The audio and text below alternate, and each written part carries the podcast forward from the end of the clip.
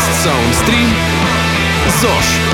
Правда и ложь. Всем привет! Это подкаст «ЗОЖ. Правда и ложь», и меня зовут Катя Акулич. А меня зовут Игорь Лисник, и сегодня наш первый большой экспертный выпуск. Мы решили начать его, скажем так, с, возможно, самого главного а, вопроса нашей жизни, с самого главного органа, который управляет не только нашим рациональным, но и нашим подсознательным. Мы решили начать сердца. И пригласили к нам в гости Алексея Утина, кардиолога, сооснователя проекта Smart Checkup, медицинского журналиста и просветителя. Вот я таким словом хочу назвать Лешу, потому что у него есть свой а, замечательный видеоблог, который он ведет, и там тоже есть а, довольно много интересных вещей про медицину, про кардиологию и про другие области медицинского знания. Ну а мы сегодня будем говорить про сердце и здоровый образ жизни. Леша, привет! Здрасте, Катя, здрасте, Игорь. Леш, скажи, пожалуйста, что такое здоровый образ жизни с точки зрения кардиолога? Ну, это тот образ жизни, который позволит нам дожить э, э, долго, при этом сохраняя фи- физическое и ментальное здоровье. Ну, то есть сохраняя двигательную активность, активное долголетие, так скажем. Вот так, вкратце. Вот у тебя пару лет назад была публичная лекция, в которой прямо утверждалось, да, так, ну или со знаком вопроса, что ЗОЖ — это ложь, а, что ЗОЖ — это некий, некий миф, и что абсолютное здоровье, да, это некий недостижимый идеал, как бы, которого нет ни у кого. К этому все-таки стоит стремиться или правда нет какой-то цельной концепции вот этого самого замечательного словосочетания? Нет, просто ЗОЖ, он, да, это давно словосочетание стал товаром. И под а, маркой ЗОЖа нам очень многие штуки продают. Ну, здоровый образ жизни стал такой, э, такой маркетинговой уловкой. На самом деле, ну, здоровье, его довольно сложно оценить, потому что это довольно абстрактное понятие. Есть определенные биомаркеры, на которые мы там обращаем внимание. И они все там, ну, мягко говоря, лежат не на поверхности. То есть это там уровень холестерина в крови, знаешь, вот, например, какой у тебя уровень липопротеидов низкой плотности, например? Такой вопрос. Ну, Я не ты, знаю. может, ты знаешь, да, вот там а, уровень артериального давления, но это еще, может быть, знаешь, да, у тебя, например, низкое оно. Нет. Вот. Но эти такие, э, это куча биомаркеров, они на самом деле довольно простые, мы про них знаем, вот если по ним сравнивать, то мы можем сказать, вот этот человек здоровее, вот этот чуть менее здоровый, но и то как бы с натяжкой. Но э, так как э, хотелось бы чего-то простого, каких-то простых понятий, то используют ну, какие-то суррогаты здоровья. Вот, например, там спортивные достижения. Вот ты можешь вот э, столько-то отжаться, столько-то пробежать, столько-то подтянуться, вот, э, там, выдержать удар э, ладонью по щеке, там, со страшной силой, которую тебе пр- произведут. То есть спортивные достижения могут быть самые разные. Есть такое соревнование просто. Вот. И, и люди по- по-разному соревнуются. И это считается здоровьем, хотя это, конечно, не здоровье. То есть, наверное, здоровье – это тот комплекс мероприятий, который позволит вам там в 90 лет самостоятельно завязывать шнурки себе и ходить там на прогулку и наслаждаться жизнью. Поэтому э, очень много очень много мифов э, вокруг здоровья. То есть да, давайте я продолжу. То есть это э, там спортивное достижение, красивое тело, продукты, которые ассоциируются со здоровьем. Есть же целая прям индустрия питания, где тебе за продукты, ну якобы продукты, которые вот здоровее. Почему-то коричневый сахар, но почему-то здоровее, чем белый. Там а, целое вот если на А батончик... Ну, конечно, нет, то есть то сахар. Это неплохо, не хорошо, сахар – это сахар. Ну, то есть мы сколько-то его должны употреблять в день. Ну, сейчас не в этом, дело не в демонизации продуктов. Есть э, батончики, на которых, если напишут fit, то почему-то они становятся полезными для здоровья. Там, или, там, например, сироп, топинамбура по какой-то причине или мед полезнее добавлять в чай или в кофе, чем обычные кусочки сахара. И это тоже странная история. Есть даже, по-моему, термин такой, называется greenwashing. Это когда бренды у себя на этикетке лепят какое-то слово или зеленый листик, и при этом покупатель думает, что он за счет этого продукта станет здоровее, хотя, как мы понимаем, это не так. Это совершенно не так. Правда, то есть рассказывать там про миф, связанный со здоровьем, мы будем гораздо дольше, чем, чем рассказывать про вообще, что такое здоровый образ жизни, ну, по сути. То есть там двигаться, есть овощи, там, делать, может быть, иногда делать проверку здоровья, которая там кап- капельный, не курить и умеренно употреблять алкоголь. Вот, это э, вот, собственно, весь ЗОЖ. Вот, и, а вот про то, что там всякие детоксы, БАДы, э, употребления там целой индустрии архи айхербу, у мне кажется, обороты больше, чем у всей остальной фарминдустрии.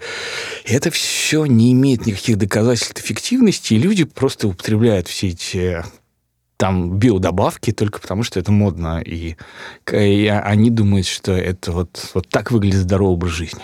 Вот э, ты упомянул про маркеры, про обследование, и даже вот э, там полтора года назад я делал в вашей клинике чекап небольшой, и мы там смотрели там как раз вот эти вот э, ряд этих э, биомаркеров. Вот э, скажи, пожалуйста, почему важно делать э, периодические чекапы э, и какие чекапы, да, там в первую очередь нужно делать, да, что в первую очередь смотреть, как ты рекомендовал бы это делать, и почему у нас люди, скажем так, неохотно на это идут? А, на самом деле э, это не совсем так. То есть неохотно идут на обследование люди старшего поколения, пожилого возраста. Молодые люди даже слишком охотно идут, даже слишком рано ко мне приходят на обследование. На самом деле здесь важно какую-то золотую середину выдержать, потому что слишком много анализов и обследований – это неправильно. И никуда не ходить, ничего не делать – это тоже неправильно. А слишком рано – это когда? Там просто э, ну, в, разном, в разном возрасте там новорожденным, там, например, делают там определенный, там смотрят э, уровень там, гемоглобина в крови. Но ну вот там, мне 30, исследуют. мне уже поздно или еще рано? Нет, вот как раз 30-40 лет это такой возраст, в котором вот самое оно начинать хоть как-то проверять свое здоровье. Потому что именно то, как мы, во-первых, э, проведем 30-40 лет, э, какие э, заболевания нас выявятся в 30-40 лет, оно очень сильно повлияет на нашу продолжительность жизни. То есть 30-40 лет – это вот как раз самое то. Вот этот промежуток самый важный для продолжительности жизни всех нас. Да.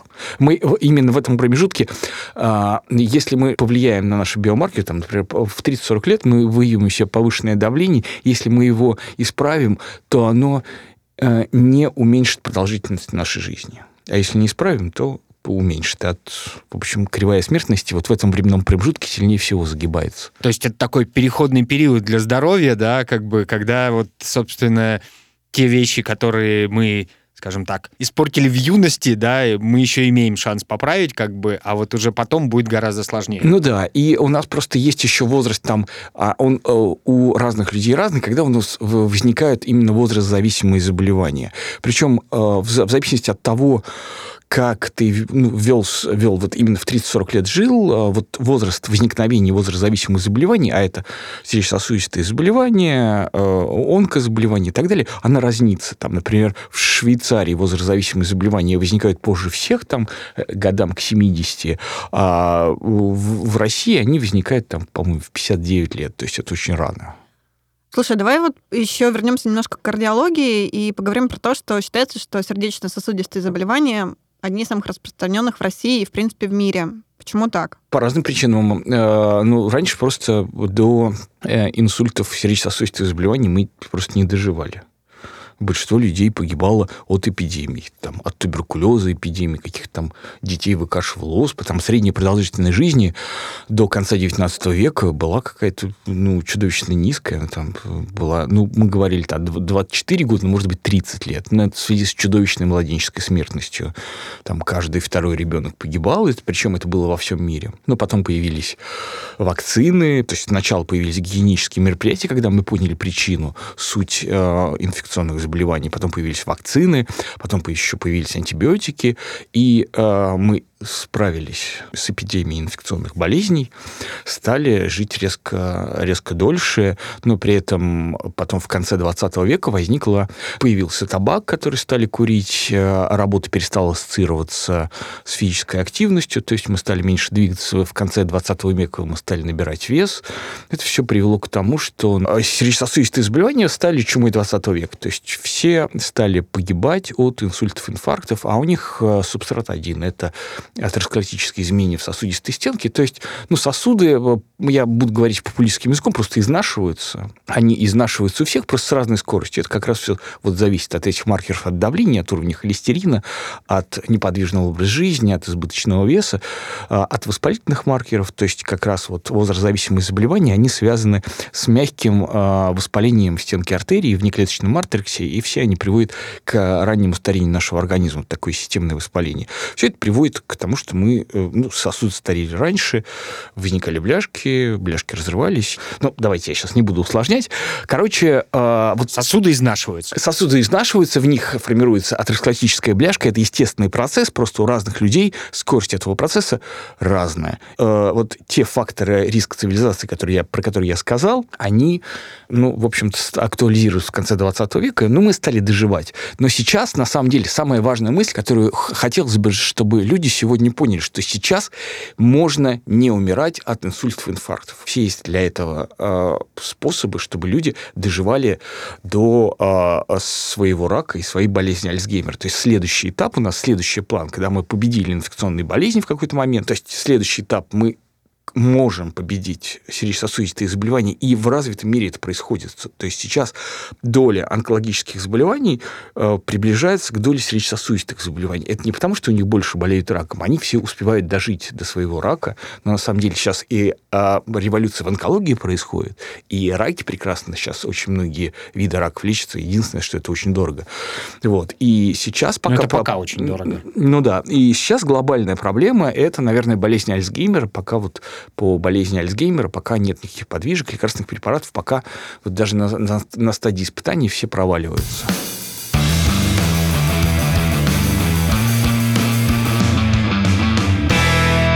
Окей.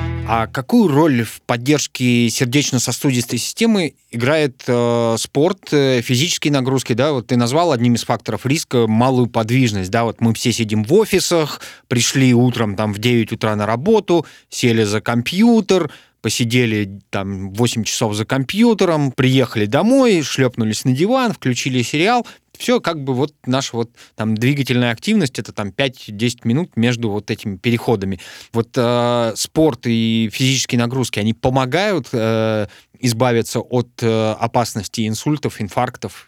Э, давайте так. Спорт все-таки, э, ну вот такой профессиональный спорт, спорт высоких достижений, это не про здоровье. Ну, и исследования тоже говорят. И, в общем-то, исследования бега говорят, что чрезмерное увлечение бегом тоже, в общем, не очень хорошо, особенно если бегать по очень много на очень высоком пульсе. Это не очень полезно для сердца. Но регулярная физическая активность нам необходима. Это связано там со многими причинами, но я назову только одну. Это там оксид азота. Это молекула, которая вырабатывается, двухвалентный оксид азота, который вырабатывается в наших капиллярах, когда кровь через них проходит – это молекула за все хорошее против всего плохого. Она такая там снижает уровень холестерина, сахара в крови, снижает, расширяет сосуды, снижает уровень давления, уменьшает вероятность развития тромбов в сосудах. В общем, такая замедляет процесс старения. Вот. Но если мы не двигаемся, не ходим, э, у нас не вырабатывается этот оксид и все вот эти процессы, они в, ну, с обратным знаком. То есть кровь становится более склонной к образованию тромбов, растет... Густеет? Ну, можно так сказать, это очень сильно популистское такое выражение, густеет. Ну, в общем, не совсем. Вот, склонны к образованию тромбов. В общем, мы считаем вообще, что неподвижный образ жизни, это новое курение, оно сокращает продолжительность жизни от 3 до 7 лет. При этом э, важно понимать, что э, не сама физическая активность полезна, вредно ее отсутствие. Вот. И если человек 8 часов сидит на попе ровно э, и не двигается, то потом никакая физическая активность впоследствии, она не компенсирует вот этой неподвижности его. Потому что вот этот оксид азота, который у него вырабатывается в крови, он, он очень быстро разрушается. Его нельзя вырабатывать впрок. То есть единственным способом это каждый день двигаться, что-то себе делать. Это не обязательно прям... Ходить 10 тысяч шагов? Условно, да. Условно ходить 10 тысяч шагов. Там, если есть проблемы с опорно-двигательным аппаратом, там можно там скандинавскую ходьбу. Я там, как всех агитирую, особенно людей с избыточным весом, с проблемами с суставами, с позвоночником, скандинавская ходьба. А, там велосипед, но опять же, вот я приехал на велосипеде, но там с соблюдением каких-то мер предосторожности, да, вот надо все-таки шлем надевать, надо аккуратненько ездить, потому что есть города, в которых ну, ездить на велосипеде вредно для жизни, потому что если собьют, то вырабатывать оксид на больничной койке довольно сложно. Леш, давай поговорим еще про питание. Мне кажется, вокруг питания холестерина нашей системы кровеносной очень много мифов, и, наверное, самый большой это про то, что нельзя есть желток, что в нем холестерин, Ну, или жирную пищу какую-нибудь, типа свиных отбивных. Вот Гомер Симпсон очень любит свиные отбивные. Да, да. Да, вот, вот я прям совсем недавно читал очередной доклад, э, который в очередной раз реабилитирует, во-первых, жир, во-вторых, холестерин. Там много исследований по поводу того, что желток никак не влияет на уровень холестерина в крови. Вообще очень важно понять, что уровень холестерина в крови, вот то, чего мы там опасаемся, э, он зависит прежде всего от нашей наследственности, во вторую очередь от образа жизни. То есть если мы ведем относительно здоровый образ жизни, там много двигаемся, поддерживаем нормальный вес, то вот на, на это влияет.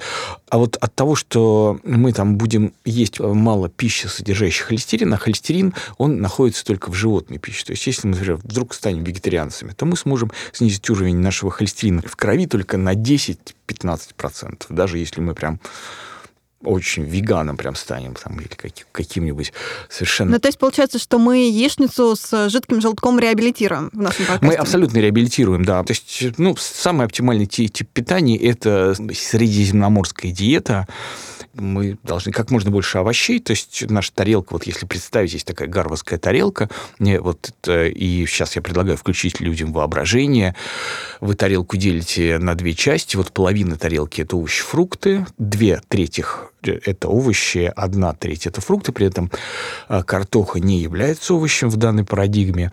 Вот. Э, четверть тарелки это цельнозерновые злаковые, ну, всякие гречка там Рис? и так далее. Рис э, не, не шлифованный, это такой бурый, не шлифованный в кожуре, это опять, да, наша микробиота любит его.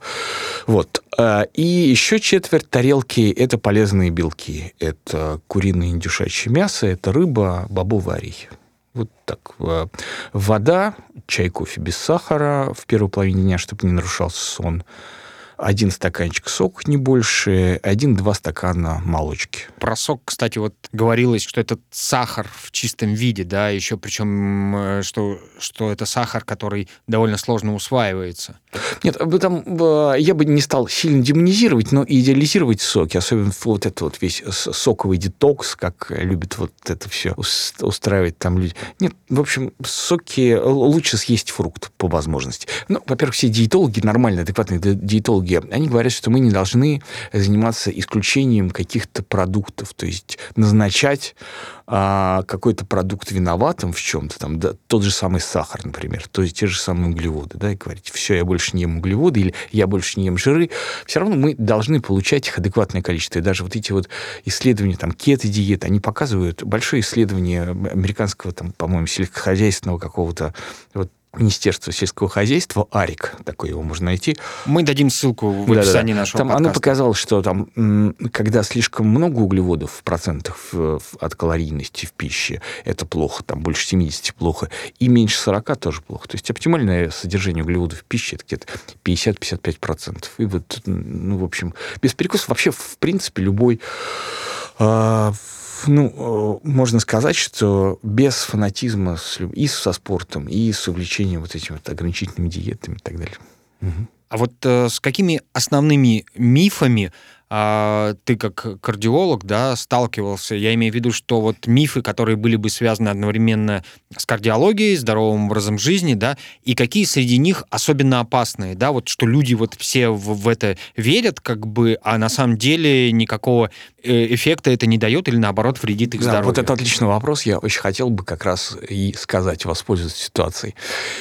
Смотрите, очень многие люди противоставляют медицину и занятия здоровым образом жизни, там спорт, вот спортсмен, там, ну, типа, ты не ходи к врачам, вот будешь там при, приседать, отжиматься 500 раз, и все, у тебя уровень холестерина снизится, давление снизится и, и так далее. И вот это противопоставление, что врачи там сейчас тебе назначат таблетки вредную химию, и, а вот ты вот будешь там сейчас заниматься, классно там делать гимнастику для шеи, мы тебе там атлант подвернем, кровь в мозг начнет поступать, и в этом причина всех твоих болезней, все, все у тебя изменится. А, и это очень вредное заблуждение. То есть, на самом деле, адекватный человек, он, безусловно, должен заниматься, заниматься какой-то физической активностью. Люди занимаются спортом, но они не должны отрицать того, что у них могут быть какие-то генетические. Вот мы говорим, да, что высокий уровень холестерина, прежде всего обусловлен генетикой. И никаким бегом э, уровень холестерина ты не снизишь до, до тех значений, которые будут для тебя безопасны. Есть определенные показатели. Да, там мы по посмотрим УЗИ сосудов шеи, посмотрим, если там есть уже какие-то отложения холестерина начальные, мы видим высокий уровень холестерина, но при этом человек-спортсмен говорит, ну как же так? Ты говоришь, ну, ну, сейчас все исправим. Вы продолжайте заниматься бегом, ешьте все, всю эту полезную еду, просто вот есть такие показатели, которые мы не... Ну, просто они вот даны нам от, э, от наших родителей. Особенно если у родителей там были инфаркты, инсульты в возрасте до 65 лет. И вы принимаете таблетки и продолжаете заниматься вашим спортом. Здесь нет никакого противоречия. Здесь и нет, и не должно быть никакого противоречия. То есть физическая активность, вот это вот увлечение здоровым образом жизни, оно должно помогать нам э, корректировать все эти состояния. Причем важно понимать, что высокое давление, оно не болит, холестерин никак не чешется, то есть до и первым, и часто последним симптомом сердечно-сосудистых заболеваний является инсульт или инфаркт или внезапная смерть. Поэтому мы должны провериться, узнать, что все в порядке или что-то не в порядке, и дальше уже поступать сообразно ситуации. Ну, раз мы про это заговорили, да, вот как часто нужно делать вот эти вот чекапы? То есть раз в год, там, я не знаю, там, раз э, в полгода? Слушай, да, на самом деле глобально ведь ничего не поменяется. Ну, то есть мы должны... Э, вот давай так, мы должны там в детстве сделать кардиограмму, кардиограмму, это продолжим про мифы, там, в детстве сделать кардиограмму, убедиться в том, что у нас там нет каких-то прям очень серьезных заболеваний типа синдрома Бругада, удлиненного интервала КУТ, которые могут вызвать жизнеугрожающую аритмию. Но на самом деле дальше эту кардиограмму делать не надо. Вот у нас все думают, что проверка сердца – это снять кардиограмму. Я сам, честно говоря, снимаю кардиограмму, потому что если я не сниму кардиограмму, мне скажут, доктор, а кардиограмму вы меня снимите. Все думают, что в этих вот извивах, изгибах кардиограммы зашифровано, что было, что будет, там, чем сердце успокоится. Вот, но на самом деле... судьбы такая. Да, и вот перед марафоном эту кардиограмму делают, или нагрузочный тест делают, делают, думают, что он там поможет им понять, будет инфаркт или не будет. Да просто поговорить с врачом и то полезнее, чем снять кардиограмму, потому что совершенно нормальную кардиограмму можно снять за два часа до инфаркта. Просто, еще раз повторяю, поговорить с врачом, он измерит давление, он э, спросит о наследственности, если там были проблемы там, у папы с мамой, инсульты, инфаркты до 65 лет, это заставит задуматься, потому что высокий холестерин, высокое давление, уровень сахара в крови, высокий сахарный диабет, эти все состояния, они передаются по наследственности очень сильно. Поэтому человеку просто делают исследования и понимают, что с ним происходит, и мы знаем, что в этой ситуации делать, чтобы он прожил максимально долго. И что делать? Ну, если есть проблемы с холестерином, пить препараты для снижения холестерина. Если есть проблемы с давлением, пить препараты для снижения давления. Потому что давление должно быть, чтобы сосуды не изнашивались, давление должно быть 120 на 80 и ниже. Нижней границы давления нет. То есть вот барышни, которые жалуются там, на низкое давление, на то, что они падают в обморок в душных помещениях, на самом деле к ним никакого сочувствия у меня нет, потому что они э, жалуются всю, всю жизнь, живут на 10 лет дольше, чем всех остальных. То есть это такая гипотония, низкое давление, это такая болезнь в законе, потому что, потому что это за болезнь такая, когда, которая продлевает жизнь. Ну, потому что просто чем меньше давления в, в артериях, тем меньше, вот, строго говоря, не изнашивается, о чем мы говорим, да, как, как в шланге. Там просто высокое давление травмирует стенку артерии чисто механически. Там возникают трещины, эти трещины замазываются холестерином, растет бляшка, бляшка разрывается, инсульт, инфаркт, горе в семье. Вот так происходит все. То есть высокое давление, там Курение тоже основной фактор. Просто если кто-то из слушателей до, сих пор курит, то вот лучшее, что он может сделать для своей, в своей жизни, ну, просто бросить курить, потому что курение отнимает 10 лет жизни, отказ от курения продлевает ее в среднем на 7 лет. Ни, никакая другая интервенция, в принципе, э, не продлевает так жизнь. То есть можно есть там здоровую еду, максимально здоровую еду, пить там какую-то, я не знаю, воду там из очень дорогих бутылок, из, из ледника, я не знаю, что, как, какие там еще есть модные тренды, делать себе какие-то фруктовые клизмы или кофейные клизмы, но при этом продолжать курить, ребята, вообще это несопоставимые просто.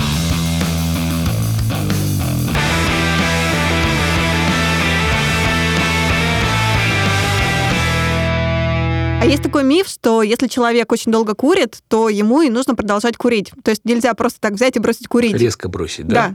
Да. Врачи, ну, есть миф, да, есть два основных мифа, э, что врачи запрещают резко бросать курить, потому что это еще вреднее, чем курить. И второй миф, это миф, да, сейчас, чтобы... э, И второй миф про то, что у каждого есть этот дедушка, который курил бе- беломор и дожил до 90 лет. Вот и это один дедушка на, на всех, на всю страну. Все его вспоминают. Дедушка моего друга. Вот. И да, это оба мифа сердечно-сосудистой катастрофы.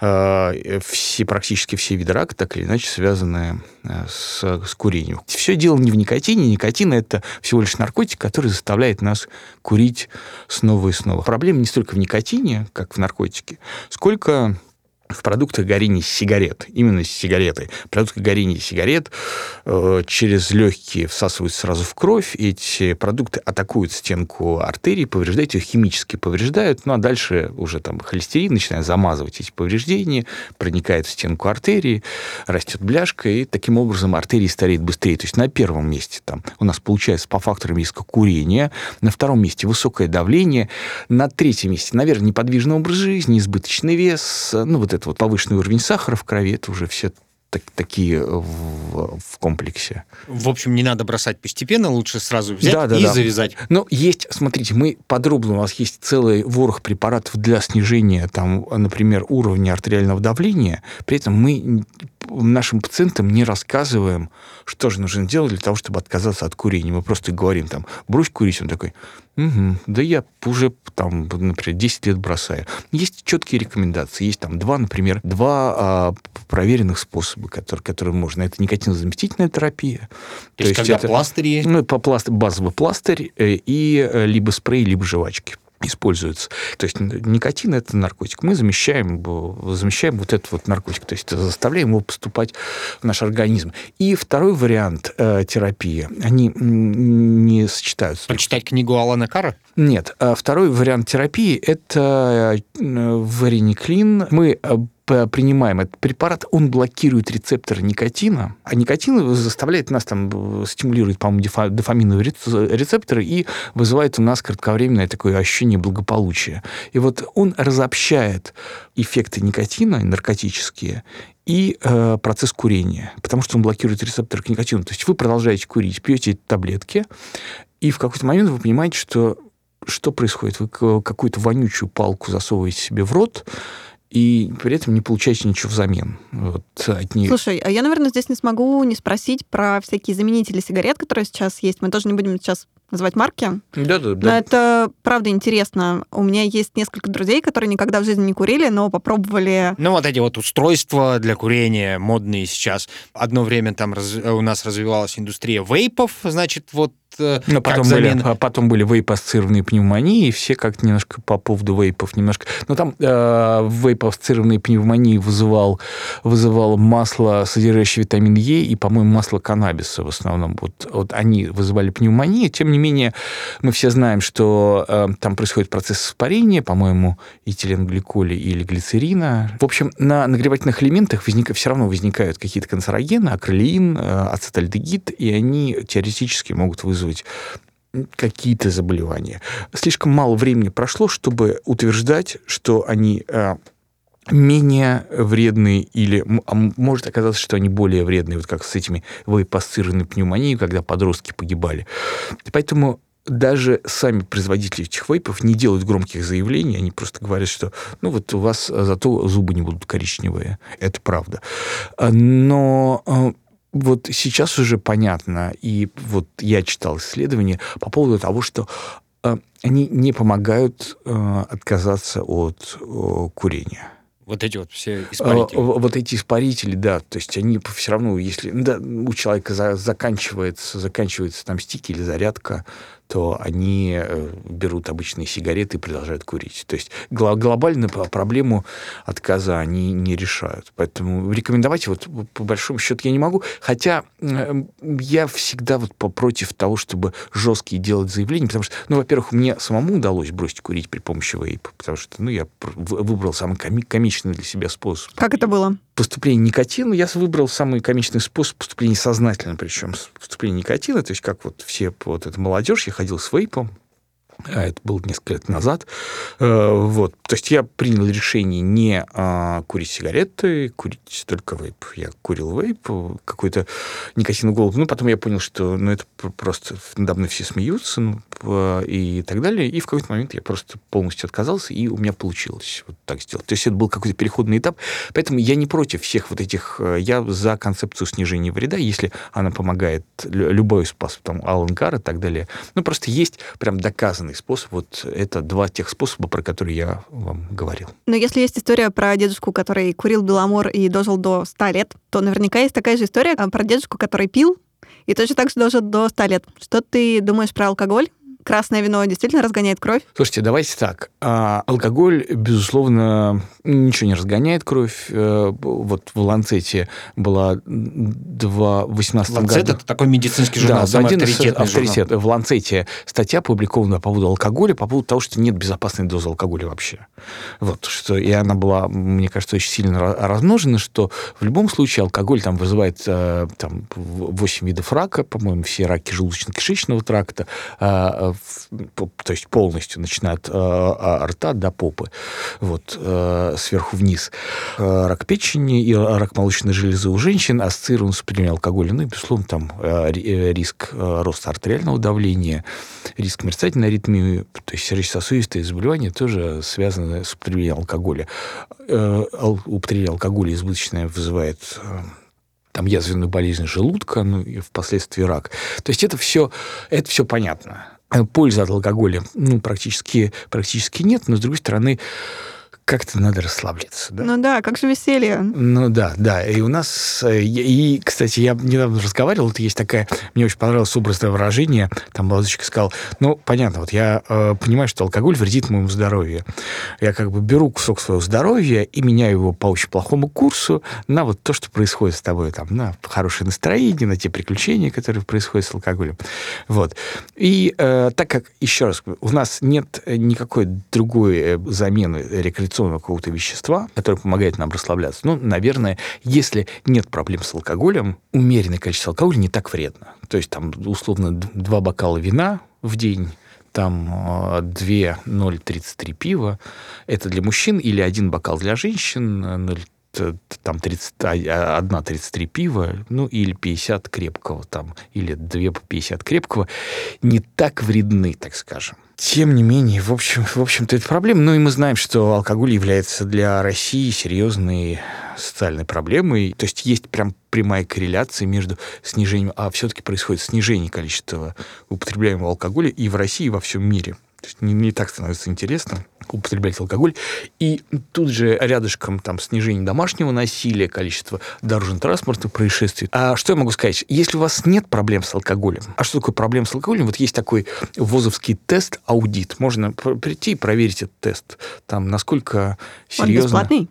Да, да, да, да, просто вы заходите ВОЗ аудит, просто английским буквам забиваете, там вопросы типа пропускали ли вы какую-то важную встречу там или а, из алкоголя. Мне кажется, я пропускала. Или, или там возникали ли у вас какие-то травмы опорно-двигательного аппарата из-за алкоголя? В общем, там на, на, на... Я думаю, что нужно будет эту ссылку тоже дать в описании, да, да, чтобы да. все, кто захочет себя проверить, да, смог это сделать, смог проверить. А вот э, скажи, пожалуйста, оказывает ли влияние на сердечно-сосудистую систему э, другие составляющие здорового образа жизни? Я имею в виду там забота о нервной системе, качественный отдых, восстановление, да, вот стиль жизни, то есть вот но прежде всего, вот, может быть, уровень стресса. Смотрите как. Стресс – это неотъемлемая часть жизни любого существа э, э, млекопитающего, да и не только млекопитающего. То есть мы все живем, и стресс помогал нам выживать миллионы, если не миллиарды лет нашим предкам помогал выживать.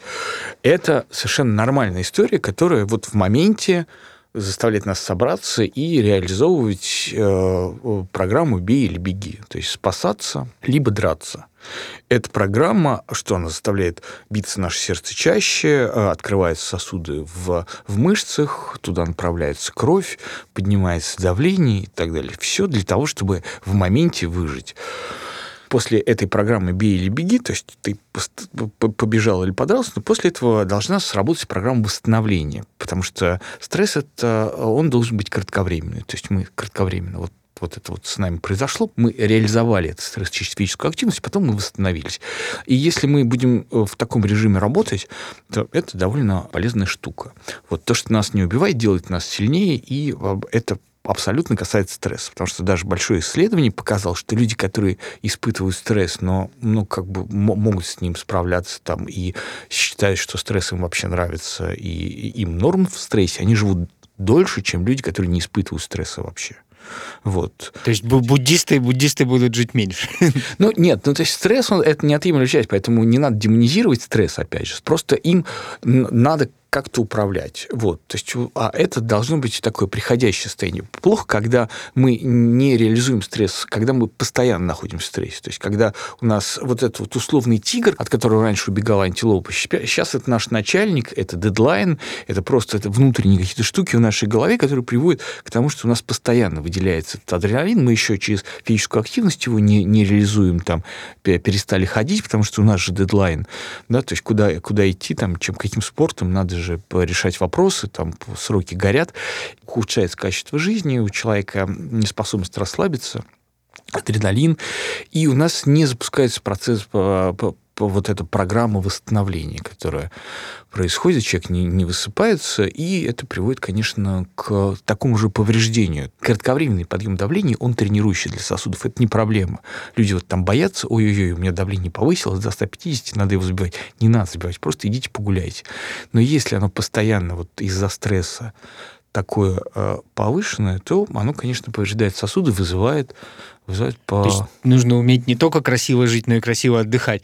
Ну да, и поэтому я опять же вот, э, ну как бы про алкоголь хочу вернуться, что как-то иногда расслабить голову при помощи алкоголя, в принципе, это вариант. Наверное, вариант, хотя я не побуждаю пить. Еще раз, если у вас есть проблемы с алкоголем, если вы набираете там определенное число баллов по тесту аудит, алкоголь не ваше вещество для расслабления. Тут совершенно точно. Леша, а как восстанавливаются кардиологи?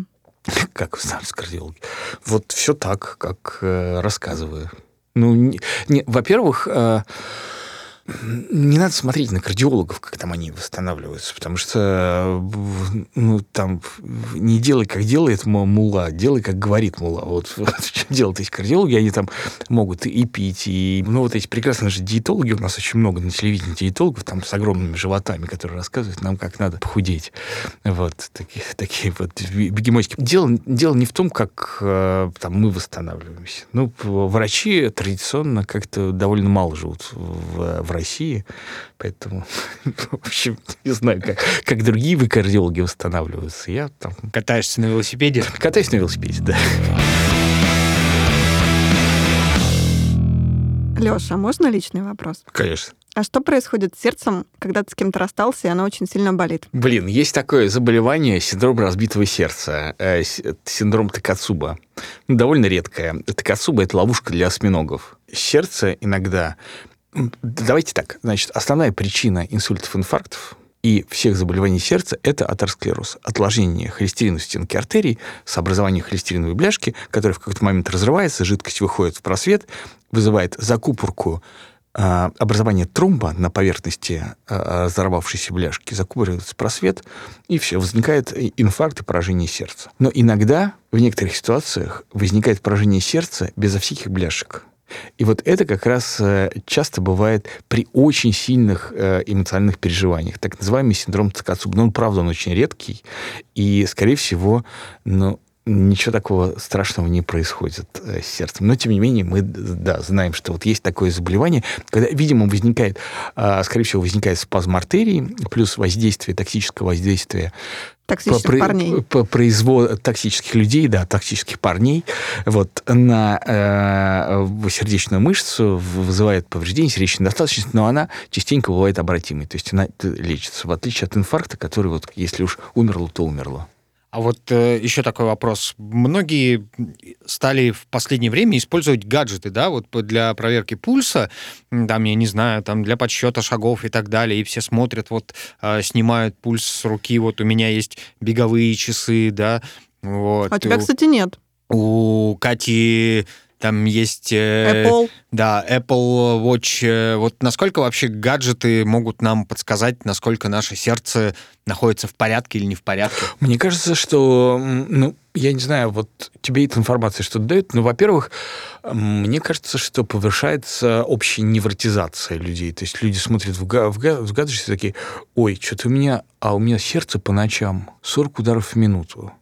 Это что-то мало, мне кажется. А это норма. Ну, то есть, то есть э, частенько сердце замедляется. Там царство Вагус как раз мы должны после стресса восстановиться. И по, по ночам у нас сердце замедляется, но люди бегут к врачу. Ну, может быть, это неплохо, что они бегут к врачам. Во-первых, врачи зарабатывают, да, ну, в частных клиниках я имею в виду. Ну, человек хоть что-то проверяется, хоть что-то он расскажет врачу, и тут, тут у него внезапно что-нибудь обнаружит. Какой-нибудь высокий холестерин, например. Или там высокое давление. Вот. Но в целом, мне кажется, что можно и без гаджетов, так скажем. Вот есть исследование, что использование трекеров для сна может увеличить, э, там, например, невротизацию и даже вызывает бессонницу. Человек не удовлетворен показателями сна, которые ему показывает трекер, а трекер, у него довольно большой разброс. Плюс э, вот эти вот э, гаджеты, они могут довольно сильно врать иногда. Иногда э, ты начинаешь обращать внимание на свой пульс и начинаешь по этому поводу переживать, и пульс еще больше растет, ты еще больше переживаешь и так далее. Замкнутый круг — это как не надо постоянно измерять давление. Вот люди э, с тревожными расстройствами, вот они постоянно там измеряют давление, вот чуть-чуть оно начинает повышаться, вот, они начинают тревожиться больше, еще раз измеряют давление через 10 минут, оно еще больше повышается. Мы подробно не рассказали про чекап, но вот надо 18 лет впервые померить собственное давление. Если оно нормальное, то в следующий раз измерить его там через год а- или даже через два года. И вообще, в принципе, нет таких заболеваний, при которых надо измерять давление каждый день. Прекрасно. Большое тебе спасибо, что ты пришел к нам в подкаст. Напоминаю, что это был подкаст «ЗОЖ. Правда и ложь». Слушайте нас на всех стриминговых платформах, ВКонтакте, в Яндекс Музыке, в Саундстрим. Везде ставьте лайки, пишите свои комментарии, задавайте вопросы, если вам понравился наш разговор с Лешей. Возможно, у вас появились какие-то новые вопросы. Очень рекомендую посмотреть э, те видео, которые Леша выкладывает у себя на канале. Там тоже есть много очень полезной информации и много а, мифов а, о здоровье. Вот с помощью экспертов и самостоятельно Леша, в общем, развенчивает. Леш, спасибо тебе. Спасибо, что пригласили, ребят. Очень было приятно с вами поговорить. Над подкастом работали ведущие Катя Акулич и Игорь Лисник, редактор Дмитрий Лебедев, звукорежиссер Артур Кулаков, продюсер Сергей Епихин. Это подкаст Soundstream. ЗОЖ. Правда и ложь.